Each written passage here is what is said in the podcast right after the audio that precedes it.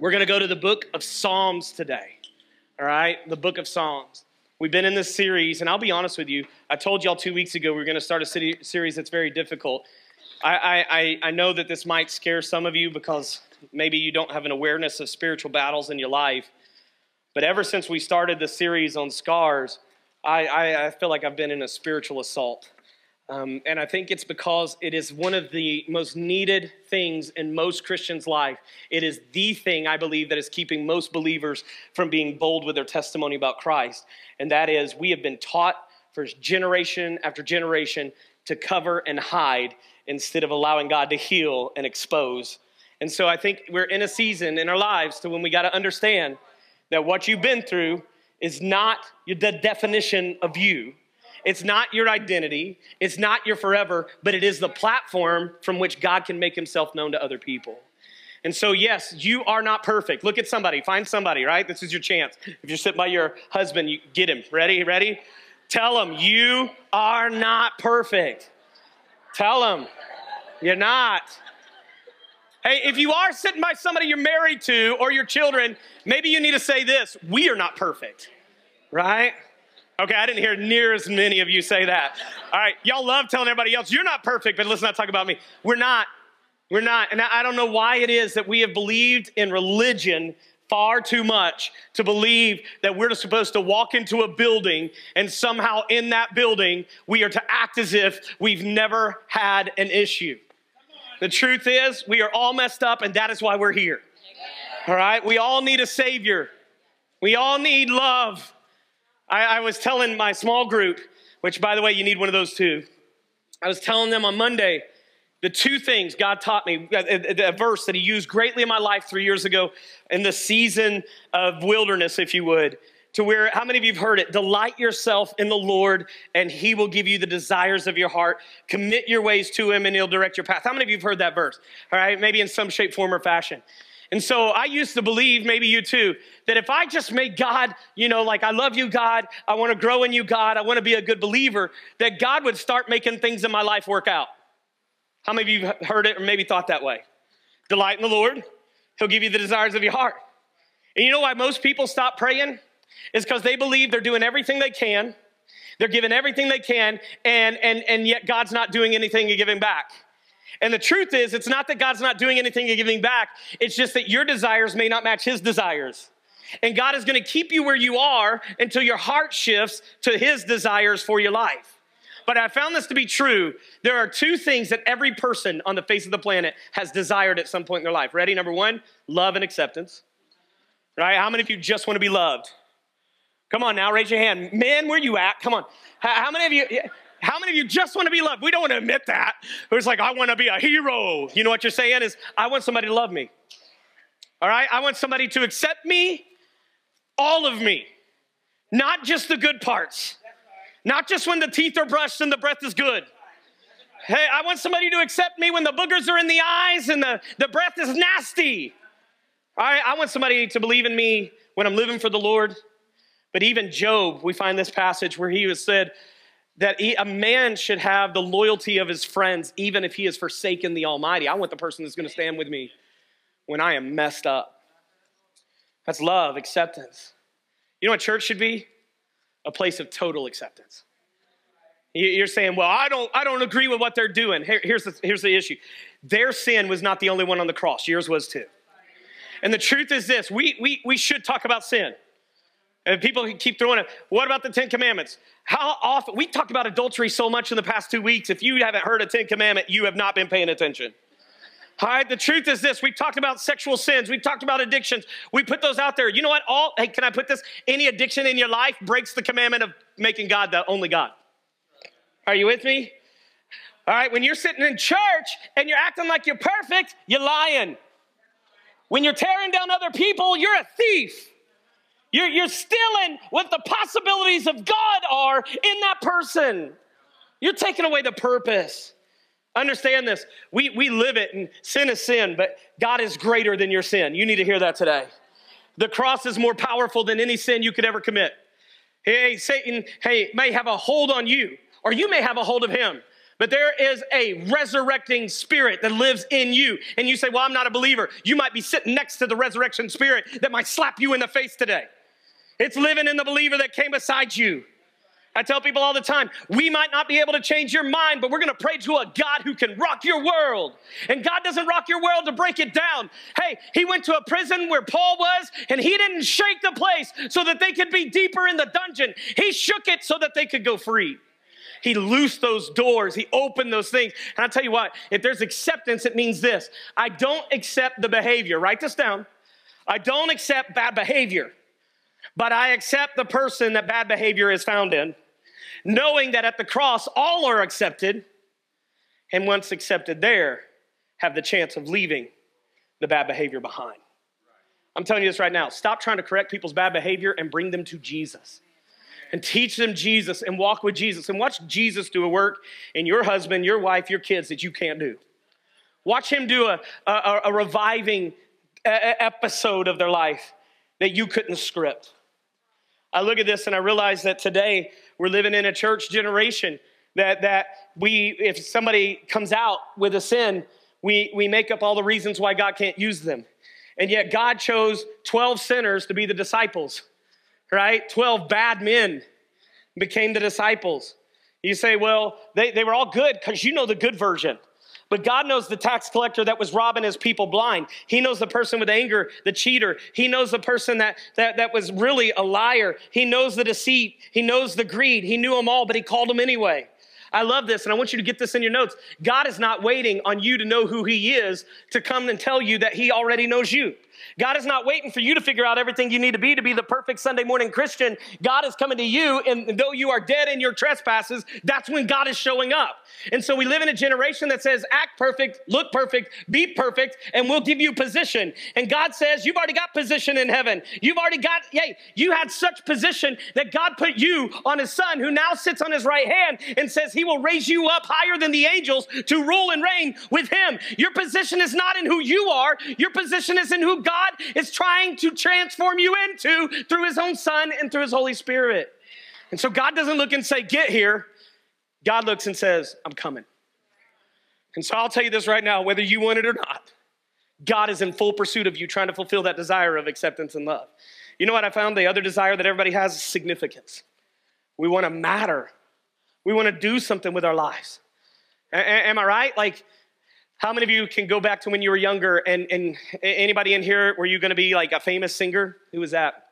You didn't have YouTube. That's the only reason you didn't make it right? Truth. If you had, if you had what Taylor Swift and Justin Bieber had, you'd be famous. Nobody? All right, so here it is. How many of you thought doctor, nurse, astronaut? Come on now, who played? Who had imagination? Please tell me at some point of your life you've dreamed you could be something. Right? How many of you dreamed you're gonna own your own business? How many of you had your wedding planned by the time you were 12? Right? No man raised his hand. Not one. And that is true. No man was sitting there with his Care Bears. Uh, no man had a Care Bears except for me. What did you have? G.I. Joe's? I totally ruined that. Give me your pink shirt, DJ. Let's trade shirts. All right, I, I did. I, listen, I set my Care Bears up, and, and, and at five years old, I was teaching my Care Bears. Biggest, biggest injury I had in my life in my childhood was because of Care Bears.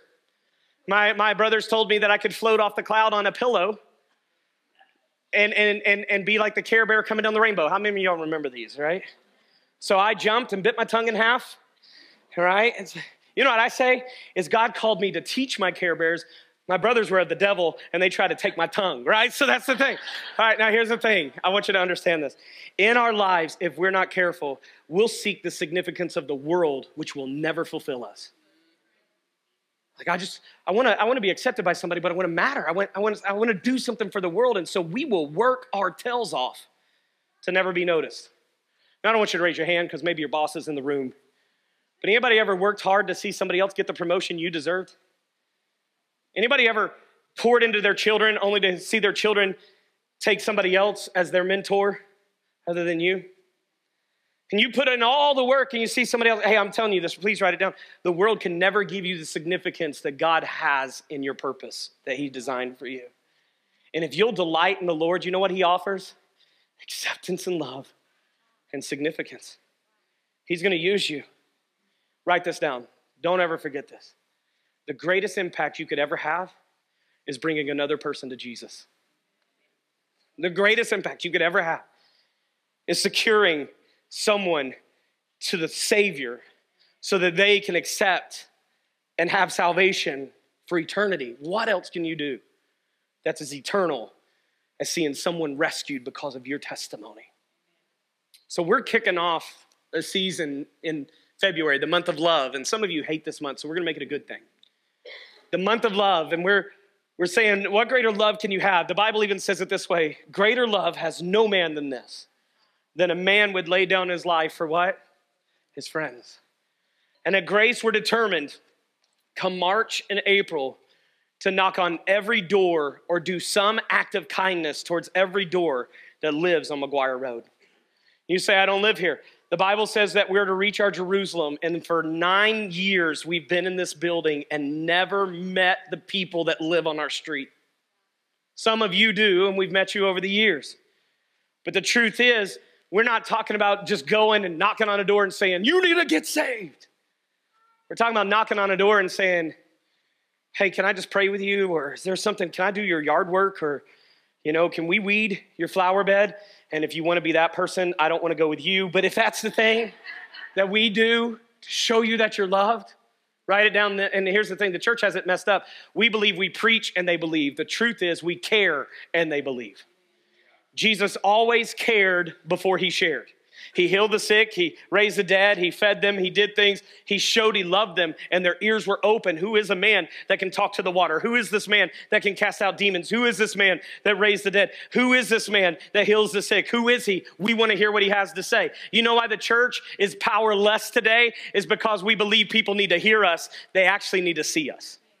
They actually need to experience the love of God through us. Why do you think we start a service with turn around and greet somebody? And some people say we don't need that. People get too loud and it takes away from worship.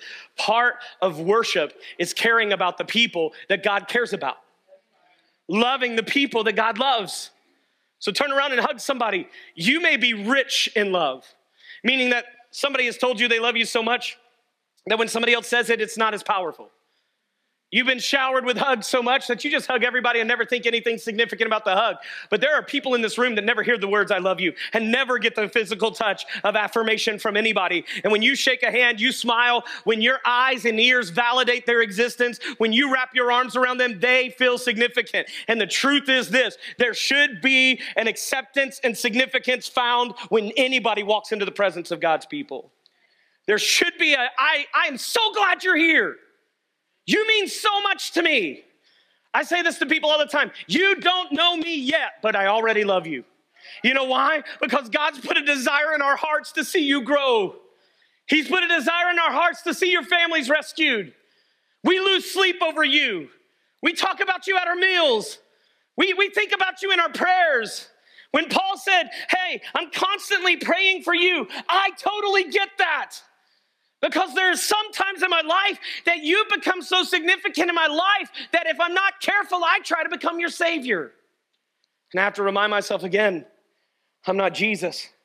And I shouldn't be leading you to the pews of our church. I shouldn't be leading you to a small group. Should be leading you to the best relationship you'll ever have in your life with a person that'll never leave you or forsake you, never judge you or condemn you, but will shower you with love and grace and mercy every step of the way. You don't need me, you need Jesus. But sometimes Jesus chooses to use us as the vessel of his introduction. Today, we're going to talk about these seasons that we're about to go into as a church. Here they are. I'm going to give you all three. Write it down. We're going to talk about this, God willing, over the next three weeks. And then Pastor Chris is going to bring it home in a special way. Ready? Here it is. Ready? Number one, the grow season. The grow season. Now, that's what we're talking about today. I'll promise you this that is the worst season you'll experience in your life. All right? Number two, the go season. Everybody gets excited about that one. And then number three, the sow season. We're, we're really tackling these three things. And, and, and, all honestly, we are not a church if we don't do certain things. You ready? You're not a church just because you have a service on a Sunday morning. You're not a church just because you live stream on the internet. You're not a church because you have a food pantry and all those other things. You're a church when you do what God says the church should do. And a church should care for lost people, should take care of widows, should care for orphans, and take care of the poor. Are you got me? You're a church when you actually do something. You're not a church just because you have something.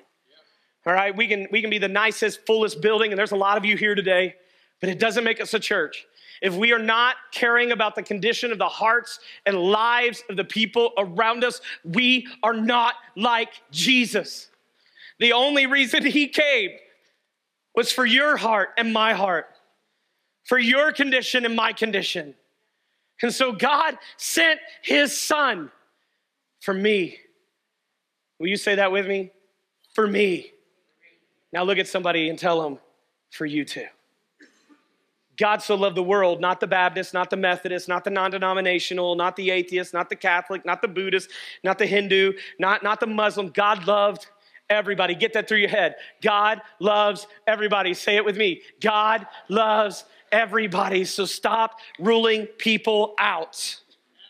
Stop telling people that they are this and they are that. The truth is, they are loved and accepted by an Almighty God, and they matter to Him. Yesterday, um, my family, we all went different ways. I had to go work and show some houses. My, my wife was going to go today. My son turns one.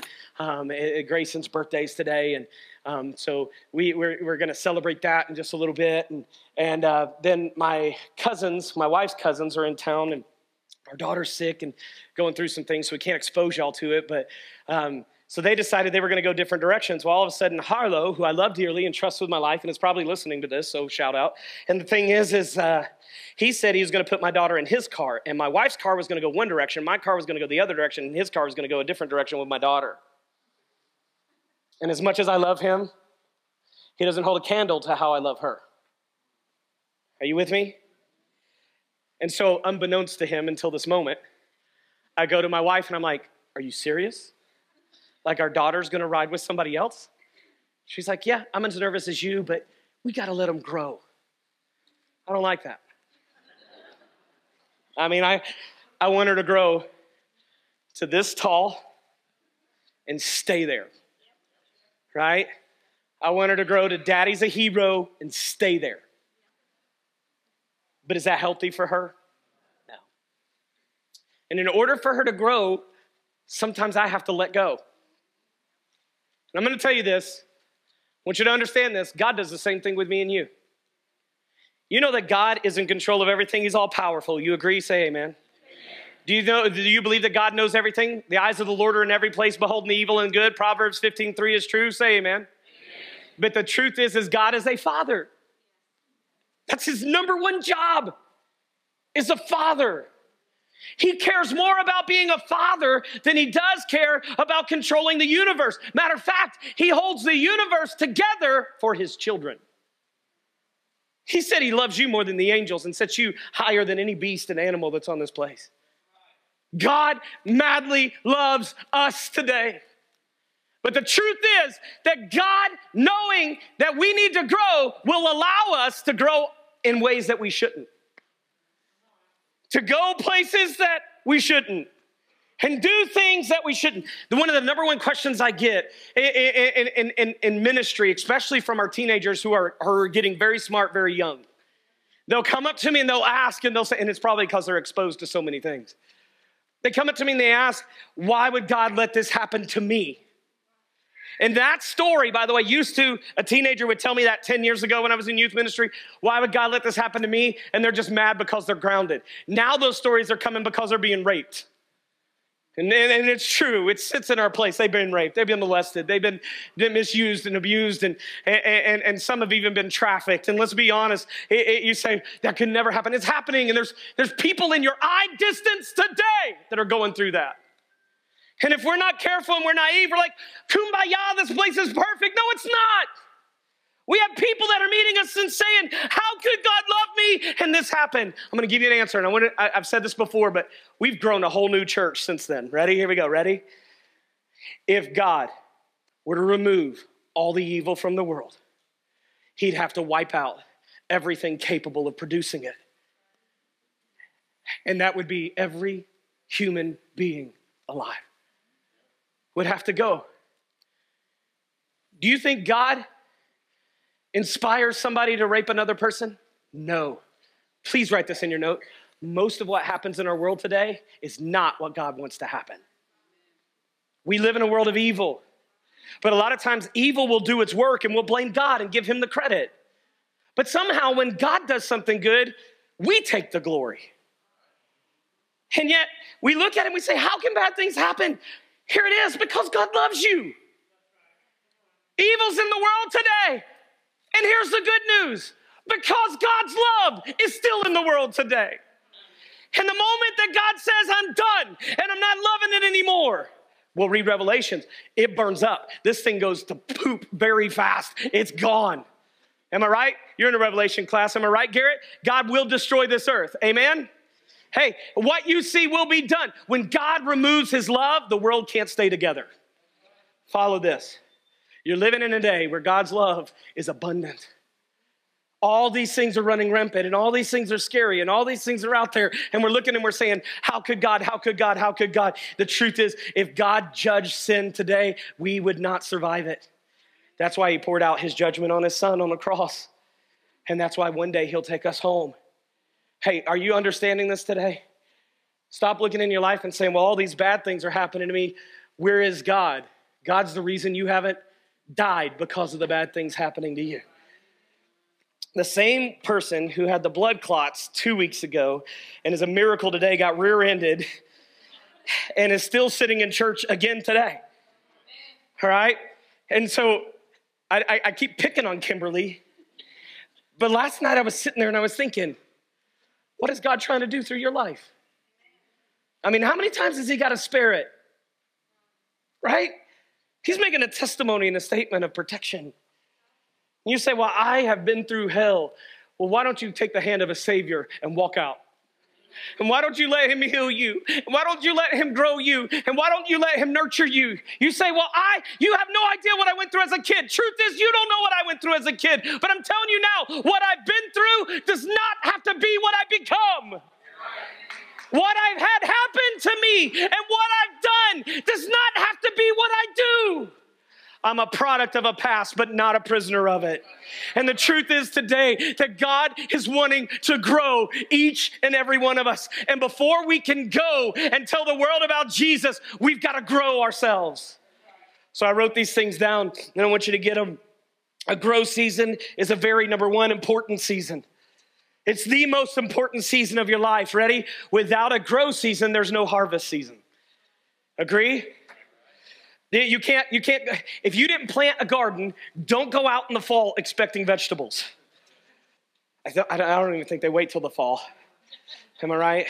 Maybe midsummer. I mean, it'd be, how dumb would it be to walk out to your backyard and be like, where's the pumpkins? Where's the corn that you never planted? And hey, here's the good news whether you wanted God to or not, He has planted His seeds in you. He has put his love in front of you. You've heard the gospel. You've heard that you can be saved. For by grace we are saved through your faith, not your works, because it's a gift of God, not of works, lest any man should boast, right? Your faith in Jesus Christ is what rescues your soul. That seed's planted, whether you want to accept it or not. At times of your life, God's going to remind you of you need salvation. Some of you, I, I remember, and I, have shared about some of the teens that when they first came to church, they could not believe in love. They actually rejected it. One of our foster kids asked to be moved out of their foster home because they were too lovey. And now it's one of the most loving kids you'll be around. You know, you know why? Because, whoa, I, this is a grow season, and God's planting seeds. And it took years for that thing to grow. It's an important season. You need things to grow in your life. But how many of you have realized that grow seasons are slow seasons? Yeah, I don't like that, do you? Who in here has mastered patience? That's why all of you want me to be done in 20 minutes. right? I, I have not. I don't like traffic. I don't like waiting. I don't like going to concerts that I don't have an assigned seat. Winter Jam gives me anxiety. It's awesome, but they open that door and it's a stampede. Last time I went to Winter Jam, I got cussed out trying to get a seat. Makes real good sense going to a Christian concert and getting cussed out. Now that doesn't, it's a great concert, don't get me wrong. My thing is, is um, if I'm supposed to be there at one, I like to get there at 12:15. My wife hates it. Um, I like to be 30 to 45 minutes early. God gave me Jordan to teach me patience. How many of you else are really like, hey, we gotta leave in five minutes, 10 minutes? How many guys, listen to me. Here's you know what God taught me? Are you the one that, that makes him wait? Or does he make you wait? So he takes a while to get pretty, you're just ready to go, right? All right, here's the truth. I stopped getting ready until she's 10 minutes away. If we're going somewhere together, I'll go to my wife and I'll just simply be like, let me have a 10 minute shot clock of when you're gonna be done. Otherwise, I'm sitting there and I'm saying, We gotta go, we gotta go, we gotta go. And she's like, The reservation's not for another hour. It doesn't matter, we gotta go. There may be traffic. How many of you have to leave early because there might be something? All right, some of you are smiling, but you don't want to be honest. Yeah, how many of you you get great anxiety because of the what ifs in life? Yeah, patience is not something I've mastered. So God gave me Jordan. Jordan just every time she gets ready, she likes to have a concert. It's a beautiful thing. It's awesome and I love it, and it gives a beautiful product at the end. But in the middle, I need to call my therapist and I need to talk to somebody else because I am not good at patience. Who can say me too? All right. That's why most people do not wait while God grows them. It's an important season. It's a slow season. Here it is, number two. It's a difficult season. There has to be change in your life. Growth equals change. Change takes time. Change requires us to lay old things down and pick new things up. Change requires us to be vulnerable. And I don't know about you, but how many of you can just sum up change in one word? It hurts, it's painful. Number three, it's a developmental season. In a growth season, God's going to change the way you think. Romans 12, 1 and 2. He's going to change the way you process the world around you. He's going to change your habits. And how many of you have found this to be true? Bad habits are easy to form and hard to live with. Good habits are, are hard to form, but easy to live with. How many of you have learned that it takes longer to build a good habit than a bad habit? Right? Y'all are, y'all are terrible people today. All right, here we go. We're being formed, we're being transformed. You can pick up a drug habit, habit a lot faster than you can lay one down. You can pick up a cuss word a lot faster than you can get it out of your vocabulary. How about bitterness and hate? I can pick up anger like that. And it takes me a long time to get over it. That's why we need growth seasons. And in those growth seasons, God does this. Look at uh, uh, like what David wrote in chapter number 40 uh, of Psalm. He said, I waited patiently for the Lord, verse 1, to help me. Now, there it is. I want you to understand this. If, if you're going to wait patiently for the Lord to help you, that means you're going to have to let go of control. And the next thing he said is, Hey, I asked him to help me. Write this down. Rarely do things grow healthily on their own. One of the arguments that the teenagers brought to me when we had our discussion on abortion, and yes, we talk about hard things. And in there they said, well, a, a fetus cannot sustain itself on its own. Pastor Chris gave me this very good analogy. My one year old, if I set him in a field and walked away, could not sustain himself on his own. Agree or disagree? So, the logic of because it can't sustain itself, that's why we have a right to take the life, is not legitimate because my three year old could not survive in life on her own. My nine year old could not survive in life on his own. How many of you got 13 year olds that think they can, but they can't yet survive life on their own? Come on now, get with me.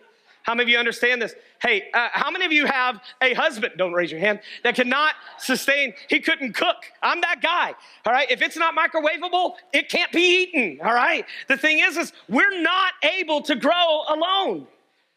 I mean, uh, babies have to be held and and, and nurtured. And the Bible says that when you come into the family of God, you're like a baby. The church needs to be patient with those who just started believing and stop trying to get them to where you've gotten in 25 years. All right, the truth is this I can't throw what I believe down your throat, but I can take you by the hand and lead you and teach you as you go, as you grow. And David said, I waited patiently and asked for God to help me. So write this down. this season of growth requires number one, patience. Number two, the willingness to ask for help. And number three, a trust in God. I, have got to be patient. I've got to be willing to realize I can't do this on my own, and I've got to trust the work that God is doing. He that started the work will what? Finish it. Say it again. He that started will finish it. If Jesus spent 33 and a half years getting to it is finished, then it might take some time for you to get past and over the season that you're in. But promise, God loves to put the finished stamp on your life, and God will keep doing what He needs to do to get you to where He wants you to be. It takes patience, it takes the ability to ask for help, and then it also takes a trust in God. But David gives us this beautiful outline. I'm going to give it to you quick. You ready? Here it is. Write this down. Get your pen. Here's the work that God's willing to do in your growth season. David actually gives us a few plus two things. Ready? Normally, when we give a number, I taught Libby the other day. She's like, I got 10 things I'm going to teach them on, on uh, Wednesday. I said, Don't tell them you got 10. If you tell them you got 10, they tune you out before you get to one. All right, so I've got a few things plus two. I'll let you figure that out. Ready? All right, number one, here it is in verse number two. He lifted me out of the pit of despair. God's gonna do a work in your growth season. And let's be honest, it takes time. We said bad habits, easy to form, hard to live with. Good habits take time. And God's gonna do some things. Number one thing that God needs to do for your testimony to be able to be seen, and we've been talking about the past two weeks, we gotta get the hurt, the guilt, and the shame off of you. That's what the despair is. Some people are so broken because of their moms, their dads. Some people are so broken because of their own actions. Some people are so broken because the actions of others that they couldn't stand and testify about God because the pain that they carry is greater than the faith that they have.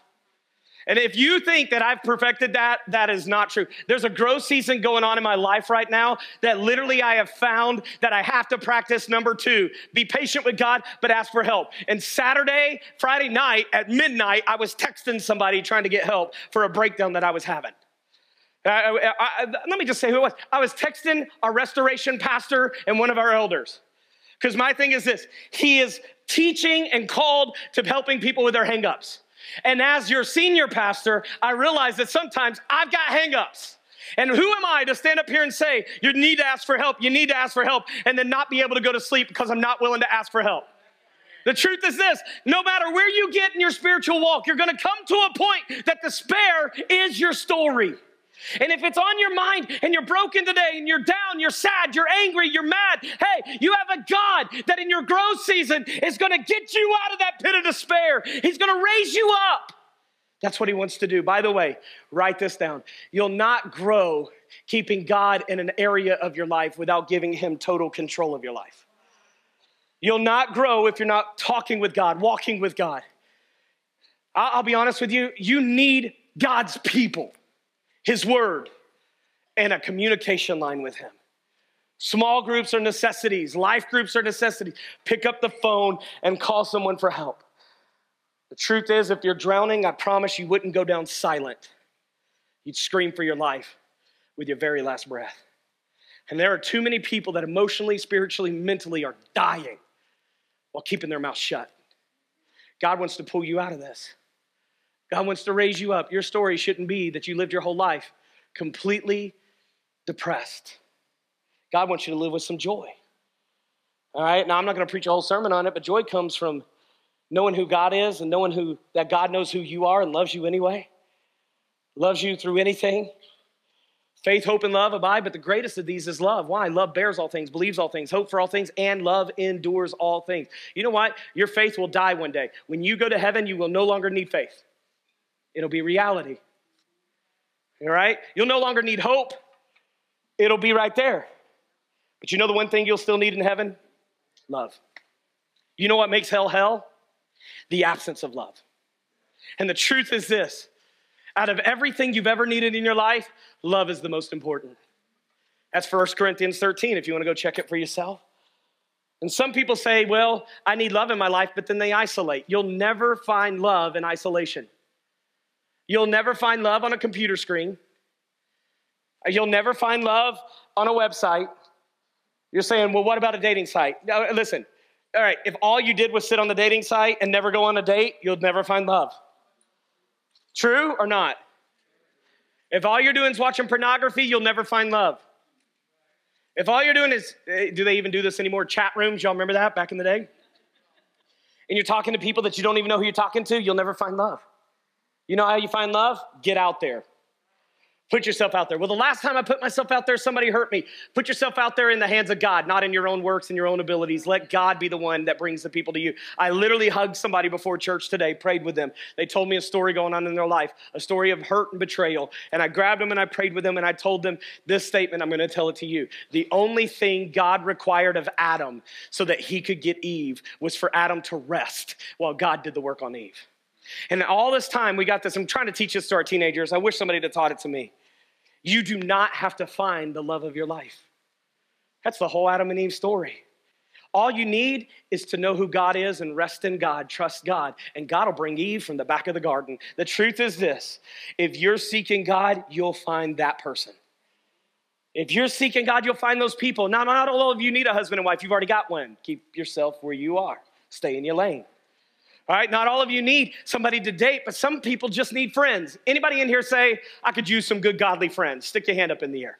Raise your hand. Hold it high. This is like friends harmony, whatever in church. Raise, it high. Look at it. Look around. Like three fourths of our church needs friends. Make a friend before you leave today. We should charge $39.99 for that a month. That's our, our new friend site. Raise your hand again. How many of you need a friend? Look around, look around, look around, look around. He that has friends must first show themselves friendly. So before you leave, don't be the one that's like, well, I went to church and nobody talked to me. Here's why you came in five minutes late and you left 30 seconds after. Am I right? It's like, I needed somebody to talk to me. You slipped out during invitation. Everybody's asking God to show them somebody, and you're out the door. You say, Well, nobody loves me. No, you're not putting yourself in a position to be loved. You say, But I've been misused. Hey, God will never misuse you. I've been abused. God will never abuse you. God will pull you out of despair. But the truth is, God does not pull you out of despair for you to sit down and do nothing and to go hide and never be seen. He pulls you out to take you to the next step. Look at this. I love this whole passage. Ready? He lifted me out of my pit of despair. Here's number two out of the mud and the mire. You know what the mud and the mire is? If, if despair is your hurts, if despair is your guilt and despair is your shame, then the mud and the mire is the sin and the bad habits. All right? I'll be honest with you. The best cure for your bad habits is your relationship with God. The best cure for your bad habits is your relationship with God and then add a relationship with God's people. It's hard to be in bad habits when you realize you're always exposed. Does that make sense? How many of you have sinned at some point in your life in the last 30 days? This should be every hand. I'm just telling you that right now. All right, ready? How many of you sinned? Th- all right. How many of you would love to, to show me what you did right now? No volunteers. You know I'd bring you up here. Isn't it amazing that people who cuss every other word never do it in church? Which you know what that shows me? You can change. Am I right? People that they all they do is tell bad jokes and laugh at bad jokes, never do it at church. You know what that shows me? You can change. I don't see anybody with heroin being shot up right now. I don't see anybody with a blunt in their hand or, or topping off the fifth of tequila. You say, oh, that's too direct. No, you know what you show me is when you're around people, you don't do it. Nobody's having their affair right now where you can see. Nobody's got pornography pulled up on their phone right now. You know why? Because you're exposed. The best thing you can do is never be in hiding because if you stand before God and you stand before others, it helps to keep you clean. You say, Well, I, I don't want to go to church today because no, no, no, no, no. Get your booty out of bed and you get in that car and you get there because there's something on your mind that doesn't need to be there and something Satan's trying to do that doesn't need to happen. And there's one person that won't come to church because Jesus is there, because there's too many people about Jesus there, and that is Satan. He doesn't like the name of Jesus. So when we worship and we praise, the demons tremble. So get out of your closet and get around somebody today today. Get in something today. We need to understand that you don't heal alone. Sometimes you need to go to the hospital. That was Robert that just laughed. Kimberly's who I've been talking about. Some people need to stop going to the hospital. Am I right, Robert? What, Robert? It's January, February. You've met your deductible. Celebrate that. All right, so here's the thing you got to understand, church, that God will not leave you where He finds you. Aren't you thankful for that? God's not the God that walks up and says, Ooh, I'll be praying for you. Call me if you ever need me. Well, what's your number? Oh, if the Holy Spirit will give it to you. That's not God. God says, okay, if you're going to be stuck here, me too.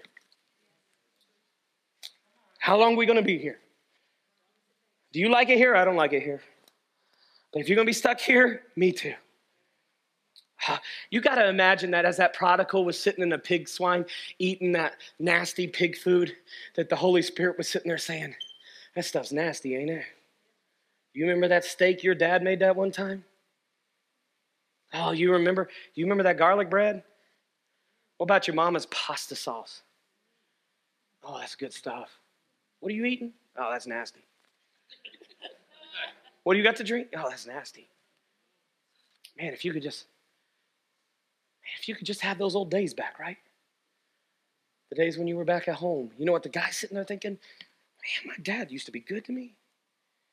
I wonder if he'd take me back. Let's go find out.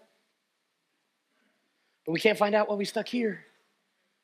Let's get up and walk. You know what I love about the Bible verse?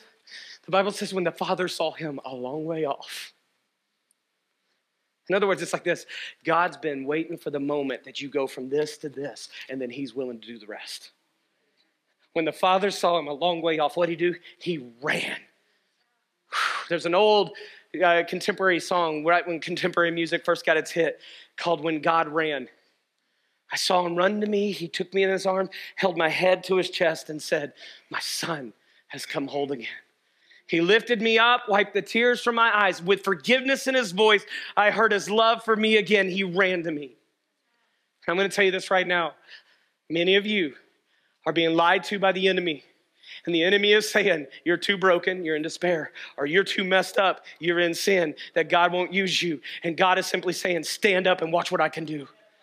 I love it when they were walking to the temple that day and the guy's sitting there begging for money like he's done his whole life. And he says, Give me money, give me silver and gold. Peter looks at him and says, Silver and gold I do not have, but what I do have, I will give you. So, in the name of Jesus Christ, stand up and walk. And then the next verse, I say this all the time at Grace, the very next verse needs to be the anthem of the church. And Peter reached out his hand and the guy grabbed his hand. The people that can't walk and haven't walked in a long time don't believe they can walk, and they need a believer that by the grace of God, would not be so arrogant to think that they know how to get up and instead say, hey, I don't have much.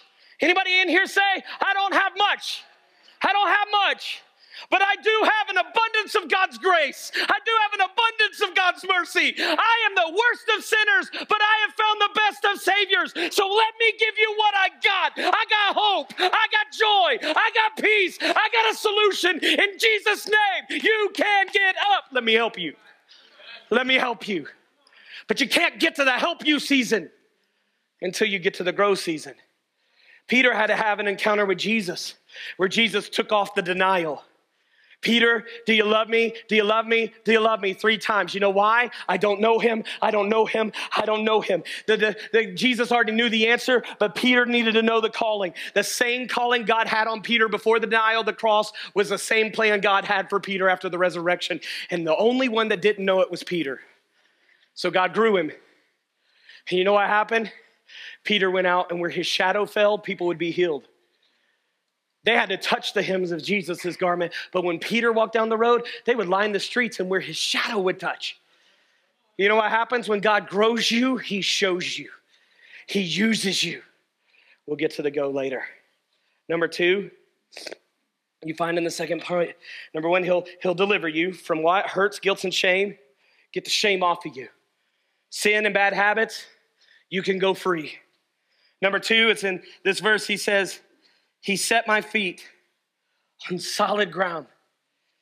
Number two, he'll give you a good belief foundation. Write this down. If you don't believe in something, you'll fall for anything. At some point, you're going to have to decide what you believe in. say, well, I don't know what I believe in. I'm studying all the religions. Great. At some point, pick one. You're saying, oh, you need to tell them they need Jesus. I have told them that. But what I believe will not save you, it will not change you, and it will not change what you do. It's got to be what you believe. Does that make sense? Jesus says, Let me give you something to stand on. In 1 Peter 5, verse 10, he tells us that he picks us up, ready? It says, In his kindness, God called you to share in his eternal glory by means of Jesus Christ. So after you have suffered a little while, he'll restore. How many of you thank God for the restoration? Anybody else in here ever see those broke down cars at Jasper Jones and wonder why they keep them? Come on now. We have fields in America full of rusted out, beat up snake habitats. I talked to a guy that one time worked at one of those, and he said he, he worked at it in Texas. He said when we went to a car to pull apart, we would take a sledgehammer and hit the car first we would wait till we stopped hearing the movements so that the rattlesnakes could get out of the car. I said, Are you, Have you lost your mind? No amount of money in the world is worth working with a rattlesnake. But they said we'd slam the car and then they would leave. You know what? I drive past that and I see broke down. Some people drive past that and they see value. You know what? They see what it could be after they get done restoring it when I see how broke down it is. In your life and my life, in the eyes of God, are a remodel waiting to happen. In the eyes of the world, you're junkyard material, right? So am I. But we have a restorer. It goes on, it says, He'll restore, He'll support, He'll strengthen and you, and He will place you on a firm foundation. All power to Him forever. Some of us right now are so confused at what we need to do in life because we haven't set our minds on what we believe. Here it is, write it down. What you believe will inspire what you do. If you don't believe in it, you'll do nothing for it.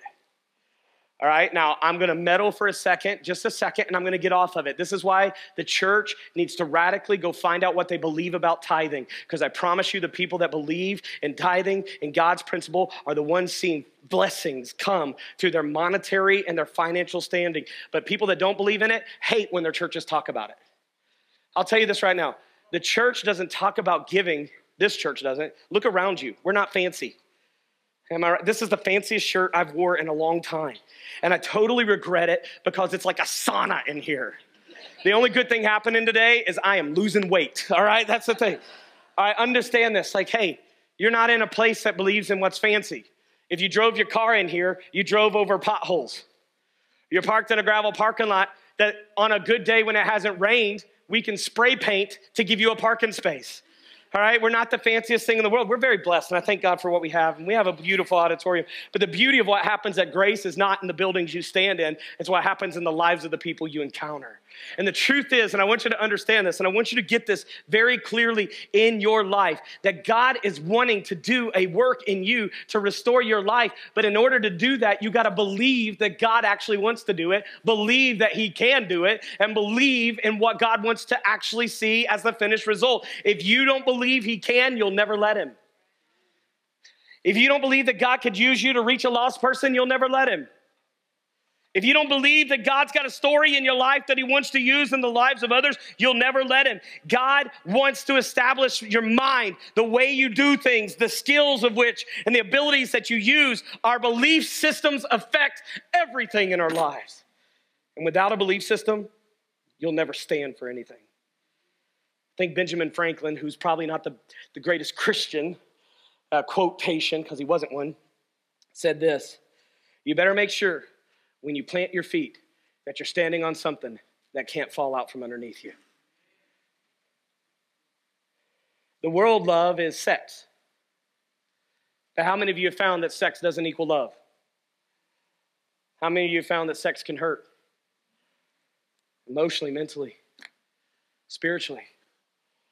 How many of you have found that the opinions of others will not sustain your confidence? But how many of you still just want to hear I'm proud of you from somebody? Yeah. The truth is, is if you truly believed that God has a value on your life, you wouldn't need other people's validation. If you truly believe that God has the love of your life, you wouldn't have to jump in bed with other people. If, you, if we truly believe that God was going to take care of our needs, we'd have no problem doing exactly what God has called us to do. If we truly believe that God was our provider, I hate telling this story. God's made me tell it three times, so this has to be the last time. Last week, when I was writing my tithe check, I sat in my truck and I started looking at my bills in my mind. And, and, and as I was writing my tithes for my real estate, it was a larger check, and I, and I was looking at it, not, not extremely large, but it, it was larger than my normal. How's that? And as I was writing that check, I started thinking to myself, I got to pay my bills this month, and God, you know I got to pay my bills this month, and I'm going to give this to you. But January is very slow, and I'm, tr- I'm trying to convince him of things he already knows. And you know what God hit me with? This is very as real and raw as I can get. I pay good money for a coach every month in real estate. I pay Zillow for leads. I pay good money for Zillow. I pay um, RedX. If you're a real estate agent, you should be taking notes. I pay all these lead generation things, thousands of dollars a month. Thousands. My check that I was writing to the Lord didn't even come close to the checks that I wrote to those people this month. You following me? You know why I buy leads? Anybody in business know what leads are? Garrett, why do you need leads? Why do you need a lead? To get the business. What does business bring you? A paycheck. And so I'm, I'm thinking Zillow and RedX and buy, uh, ZBuyer and all these things are going to be my provision. And I'm paying them thousands of dollars to be my provider. And here I am sitting in my truck writing my check to the Lord. And you know what I heard in my mind as I was thinking? How could you really think they're your provider when I'm the one that's made all this happen? And you're willing to give them thousands, but not willing to give me the little. And I would sit there and my whole attitude changed in writing my check as I realized, why would I trust Zillow when I have a God that sits on the throne of the universe? You say, do you still pay for Zillow and all those other things? Yes, but why would I second guess giving to the Lord and more trust giving to the world? when God is the one that has held my life together again and again and again. And beyond my finances, I have sinned greatly, yet God has held my family together. I have made major failures and mistakes in my life, yet God has kept my calling together. I am, in my own abilities, totally disqualified from being a husband, a preacher, a pastor, or anything. But God, in His ability, has made me what I don't deserve to be. Anybody else say me too to that? And why in the world would I trust everybody else and everything else when He is the only one that has ever held me together? He is the only one that has ever held me up. I need to know who I believe in. And I love what they say in the Bible. I know who I have believed in. That's how it starts when it says, and I am confident that He's able to keep the things that He's committed to me to the day of Jesus Christ's return. I know Him. I know Him. And I know that if He can save me, He can save you. I know that if I can still be a married man today to the same woman I betrayed and I hurt, then you can still have what Satan's trying to take from you too, because there's a God more powerful than the enemy after you today. And the truth is, if I believe it, then I'm willing to take it on. We need a belief system. I got more, but the Holy Spirit just kind of hit me with a stop right there. If you want my notes, I'll give them to you. I've got the few more things. I gave you two. There was total of five if you didn't put that together earlier. But I feel like maybe in this church today, no matter what I say from beyond this point, some of you will get nothing because you haven't decided who you believe in. We trust this part of God's word, but we don't trust this one. We believe when he says he'll never leave us or forsake us. But we don't believe when he says you need to forgive others just like you've been forgiven. We believe when he says that you can have salvation, but we don't believe when it's time to go into the jail and witness to the child molesters. We believe that, that the person who's always been in church, been raised to dress right and do right, and, and knows the word of God, deserves to be the pastor, but we don't believe when the sinner says that they've been called. We believe that this person should stay married, but this person shouldn't. You can't be stable in your life if you have part time belief systems with God. At some point, you got to go all in or you got to get all out because in the middle, you're just going to live in chaos and it's not going to work out. Matter of fact, God even says the middle makes him sick. He'd rather you be hot or cold. James says a double minded person is what?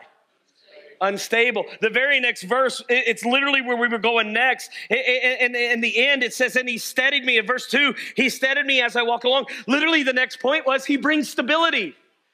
And the truth in our life is in a growth season, we need stability. How many of you sometimes feel like you're an emotional train wreck waiting to happen? All right, that was a lot of amens. Maybe, maybe you did come to the hospital today, but we needed the psych ward where we got over here with the Holy Spirit and we let Him make our minds up for us. Has anybody else in here chased what they thought was right only to find destruction in the end?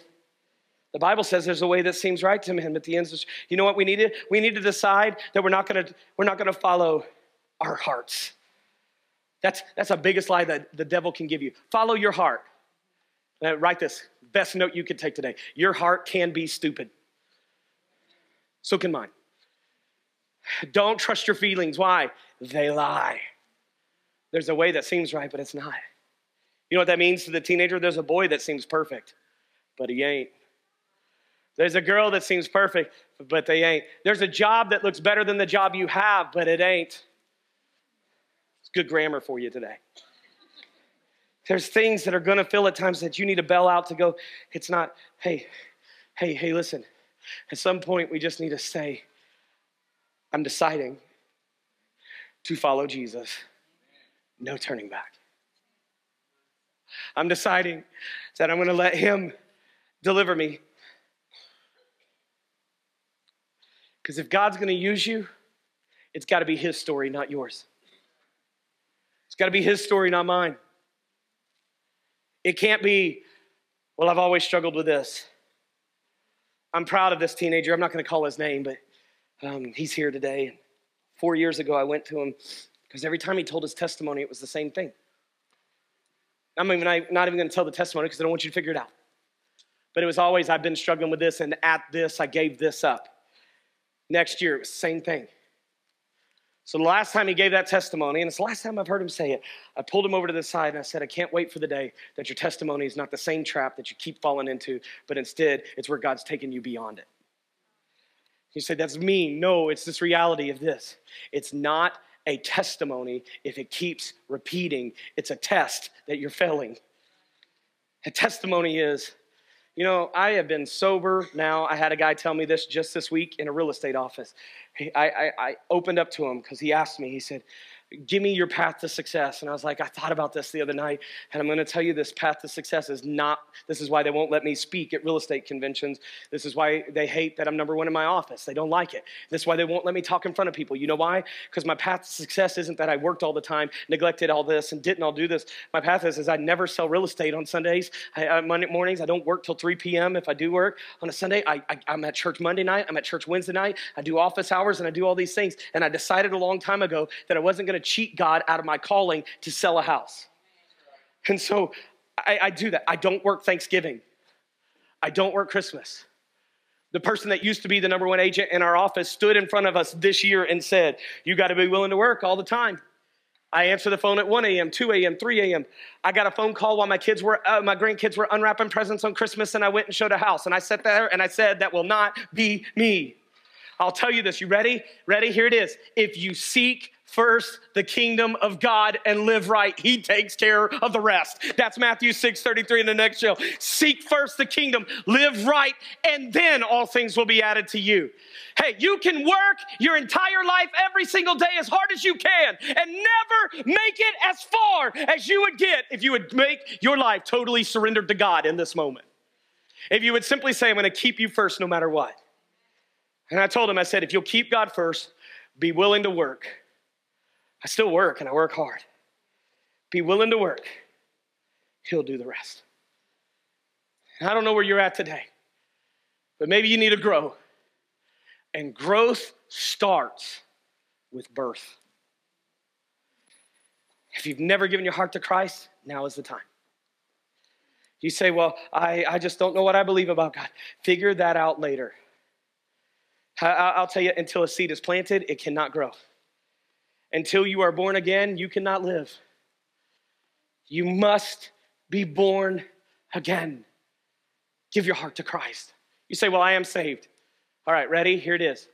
Give your actions to Him, give your allegiance to Him, give your obedience to Him. It's not about, well, I got Jesus in my heart. It's now what are you doing? Are you just reading the word or are you actually trying to do what it says? I read Proverbs 29 last night and was so mad that I did it. I, I was so angry because it, it made me go back to a state of confession with God to where I had to get my heart right on some things because I spent all of yesterday angry, mad. And then it said, mockers can get a whole town agitated, but the wise will calm down anger. And I'm like, God, what are you trying to say about me?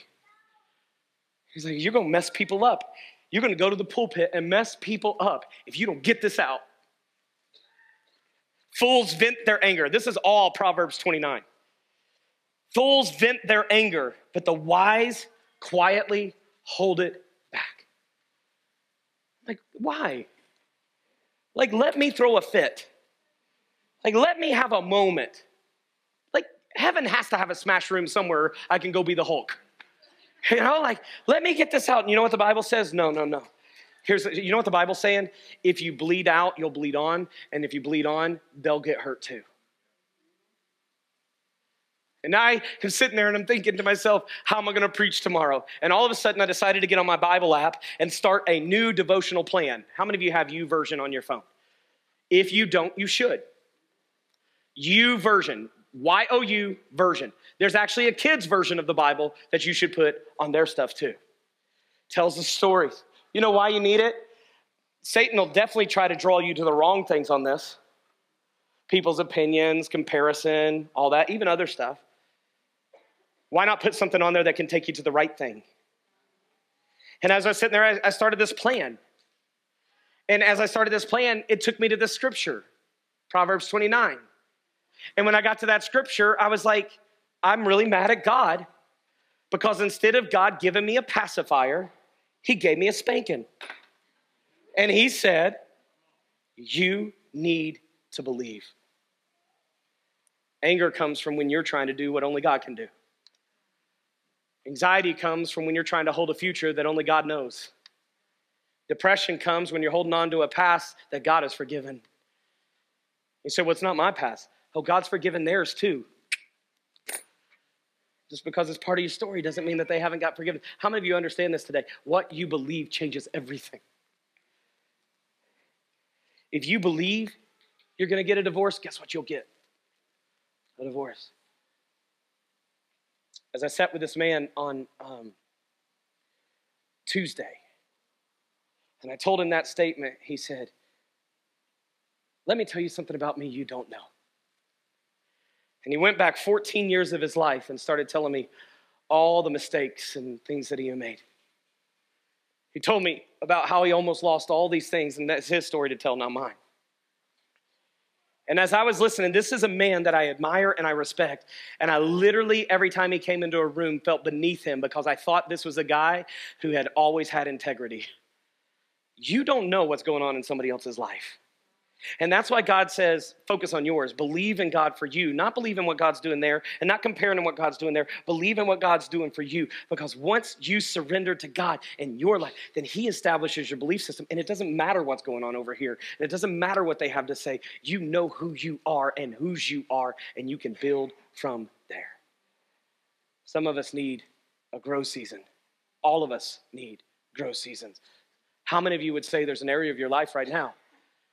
That you might very well be in a grow season. Slip your hand up in the air. Raise it high. Let people see it. Anybody got a new relationship, friendship they're trying to form? Anybody got a new job? Anybody got a kid that, that used to love you and went to their bedroom, came out a totally different kid? Right? Yeah. Anybody going through a divorce? Yeah, okay. Anybody at the brink of bankruptcy? I'm being real right now. Anybody there? Anybody emotionally right now just feel depleted, deflated? Anybody feel dirty? Like you just can't get this off of you? I literally sent a text message to Wade yesterday saying, Will I always be garbage to those people? You know what his reply was? Why not focus on the people God's given you instead of the ones that walked out? You know what my reply was? Nothing. I didn't even text him back because between Proverbs 29 and Wade, I had nothing left to fight with. The best place you could ever get in your life is the place that you stop doing the fighting and you start believing Exodus 14 14, the Lord will fight for you and you will hold your peace. God's got your loved one. God's got that addiction. God's got that affliction. God's got that hurt. But do you do you truly believe today that God's got you? Have you totally surrendered? Because until a church does, forget about the community. They will never come to a God we haven't surrendered to. And they'll never believe in a God we don't stand on. They'll never believe in a God we don't reflect. And we need a generation that says, I know what I believe. I may not know how to believe it perfectly, and I may not know everything about it. And that's why I study and I go to small group and I'm going to church and I'm listening to podcasts and I'm getting devotionals. That's why I'm doing those things. But I believe that He is God, and I believe that He is in control, and I believe He created it all. I believe He'll end it all. And so, if He created it, if He's the start, the Alpha, if He's the Omega, the end, then He's everything in between. And I will choose to believe in Him. So, bow your heads, close your eyes, and nobody look around. Do you have salvation in your heart today? Are you saved? Do you know Jesus? Because if we're going to go tell the world about him, we got to have him. How many of you have a testimony you know the Bible says if we confess with our mouth that He's the Lord Jesus and believe in our heart God raised Him from the dead, we will be saved. How many of you know that there's been a confession of Him as Lord of your life? There's a belief in your heart that He's the Son of God, died for your sins, and raised again. You've openly declared that. How many of you today have a testimony of salvation saying, I know that I am a child of God? Would you slip a hand up in the air? I always say this when we do this because maybe you didn't do this any other time this week. If the hands in the air, send a praise up there too. Tell God thank you. Because most of us, if not all, do not deserve it, right? Is there anybody here today right there where you sit, you don't need to come to an altar, you don't need a microphone. This doesn't need to be a kumbaya moment. This isn't a moment that we're going to put in our book and say, here's another number. Hey, your decision to serve God, your decision to believe in God is a personal one. And at some point of your life, you've got to have an impersonal encounter with Jesus. It can't be because you went to a certain church or you got baptized when you were a baby. It cannot be that you did this or did that or somebody told you you were. Your salvation is based on your commitment and your surrender to God on a personal level. And if today you've never declared him as Lord of your life, I'll tell you this right now. He wants to be. He wants to be Savior, where he comes in and takes away the sin, and Lord, where he leads, guides, and directs. And if you have never said and given him your heart right here where you sit, do you believe that he is the Son of God? If you do, everybody, if you do, say yes. yes. All right. Do you believe that he died for you? Do you believe that he is alive because he rose three days later? All right. Then make it known. Confess him, Lord. Surrender life. And if you've never done that, I'm not going to lead you in a prayer because my words will not save you. There's not specific words that'll save you. There's just simply something you need to tell God. You need to either, hey, Jesus, you're the Lord of my life, or God, I give my heart to you. I accept your salvation. Whatever it is right now, if you believe He's the Son of God, believe He died for you, and believe He rose again, then right now receive His salvation. The Bible says in Romans 10 13, for whosoever shall call upon the name of the Lord shall be saved not the perfect, not the clean, not the, not the person who's never had a mistake or the person who's gotten their life cleaned up. No, no, it's like this. Why would you wash your hands in the sink right before you take a shower? And some people say, well, I need to get this out of my life and then I'll come to God. No, just get in the shower. All right, just, just get to Jesus. Let him wash you. Though your sins be as scarlet, they can be as white as snow. Though they be red like crimson, they shall be as wool. Hey, it's not about what you can get cleaned up. It's about what God can do through the fountain of Jesus Christ in your life. Get to the flow of Jesus and know that he can help you get over every addiction, every sin, every hardship you've got in your life. He will give you strength. He'll grow you out of it. But at some point, you just gotta get clean. And so, is there anybody here today that says, This will be my salvation moment? Today, I establish my belief system in the fact that I am declaring, I'm accepting Christ as my Savior, and I am now a child of God. If you've never done that today, is there anybody here that would raise a hand saying, Hey, Jesus, I'm making you Lord of my life? Is anybody here that would want to make that decision today? Slip your hand in the air. Okay, there's one. Anybody else? Jesus is Lord of my life. I'm going to ask this, and this is a very serious question. How many of you have questions about salvation? Okay, keep that hand in the air. You got questions about salvation? All right, I said this before, I'm going to say it again. When are you going to ask them? So today, as we dismiss, I want you to find somebody and let's talk. Let's celebrate the one that just gave their heart to Jesus Christ today. Stand with me, grab somebody's hand. All right, stand up, stand up. Today we're doing something a little bit unique, and then we're, we're letting you out the door. Underneath your seat is an envelope, okay? Every seat has an envelope underneath it. We're asking you to plant a seed into our youth conference. Now, there's different ways you can do this, but we're asking everybody to participate. Number one, if you could plant a $40 seed, that would cover the kids that cannot afford to go. Right now, I think we're sitting close to 80 total that we're taking to this conference. But it does not have to be a financial seed. The reason we say a seed is it, it will bring a return. But what we do want you to do, if you can't do a financial seed, which would be greatly appreciated, can you write a note to the 16 year old version of you? What did you need to hear when you were 13, 14 that nobody told you? What, what, what two sentences could you write that if you'd have got these when you were younger, it would have radically changed your life? And can you put them on that paper? And can you drop them in the buckets? There'll be teenagers outside these doors. Now, these aren't your ushers, so be nicer to them than you are the ushers, all right? There'll be teenagers outside these doors, there'll be teenagers outside these doors. What you write on these notes, so don't be in a hurry to leave. What you write on them, we're gonna take, we're gonna convert it to sticky notes and we're gonna stick it all throughout the cabin of where we're having our thing. So that where they turn around, you never know what God's gonna use. All right, so if you got a verse, your go to verse, put it on the envelope. The truth is, is if you today could make a $40 or a $10 or a $5 or a $2 gift, we can more than likely pay all the sponsorship we need. And half the teenagers that are going need sponsors. Um, some of you have already done that, and we're thankful for it. Um, but if you can, just pray over it and do this. I know it would be greatly appreciated, and there will be great rewards in heaven for even the notes that you write today. Don't just throw this away. Please write something on the paper even if it is listen to your parents. Put it on the paper. How many of you wish you would have listened to your parents? Am I in here? Yeah. Or grandma or grandpa? Yeah. All right. Even if it's, hey, never stop believing in what God can do in your life. It's never too late to turn around. How about that one? God, you're never too far gone that God can't get you. The last time we had a youth conference in the cabin, there was about an hour of that conference that the Holy Spirit literally broke out, and we went to war. It wasn't this. Where were you at? You were there. Andre, were you? Where are you at, buddy? You were. Uh, David, you were there.